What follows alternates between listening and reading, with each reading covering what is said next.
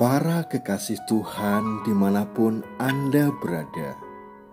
Kita berjumpa lagi dalam Kencan dengan Tuhan Edisi hari Selasa 2 Mei 2023 Dalam Kencan kita kali ini Kita akan merenungkan bacaan dari Injil Matius Bab 28 ayat 19 Karena itu Pergilah, jadikanlah semua bangsa muridku, dan baptislah mereka dalam nama Bapa dan Anak dan Roh Kudus. Para sahabat kencan dengan Tuhan yang terkasih. Suatu ketika ada empat orang yang berjalan melewati hutan Tiba-tiba mereka sampai pada sebuah tembok yang tinggi. Berdasarkan kesepakatan, mereka mendirikan sebuah tangga untuk melihat apa yang ada di seberang sana. Ketika orang pertama naik dan melihatnya, ia bersorak kegirangan. Hal yang sama terjadi pada orang kedua dan ketiga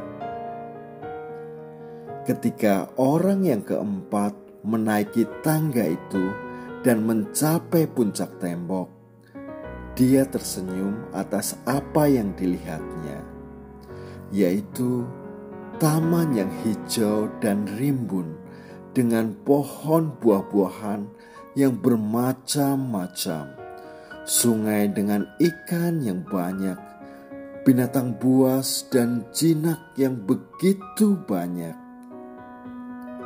seperti tiga teman lainnya, orang keempat itu pun berusaha untuk melompat.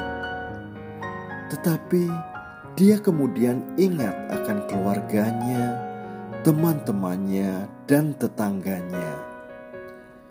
Oleh karena itu, dia pulang untuk berbagi berita gembira yang dia temukan itu dengan mereka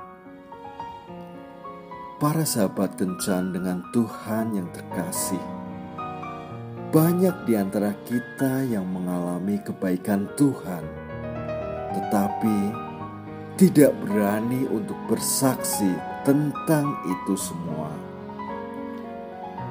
Yesus bersabda, "Pergilah, jadikanlah semua bangsa muridku." Ini adalah tugas perutusan Yesus pada kita untuk memberitakan kasih Tuhan kepada banyak orang yang belum mengenalnya. Oleh karena itu, apa pun kebaikan Tuhan yang telah kita terima, Tuhan mau supaya kita menceritakannya kepada orang lain, agar orang lain pun diberkati dengan kesaksian hidup kita sehingga nama Tuhan dimuliakan dan kerajaannya semakin meluas di dunia ini. Para sahabat kencan dengan Tuhan yang terkasih, maukah kita bersaksi menceritakan kebaikan Tuhan kepada orang lain? Tuhan Yesus memberkati. Marilah kita berdoa. Tuhan Yesus, lepaskanlah lidah yang keluh dari mulutku, agar aku mampu mewartakan kasih-Mu pada orang lain, terutama mereka yang belum mengenal Engkau. Urapilah mulut, bibir, lidah, dan suaraku menjadi mulut, bibir, lidah, dan suaramu sendiri, sehingga kehadiranku dapat membawa kebaikan bagi orang lain. Amin.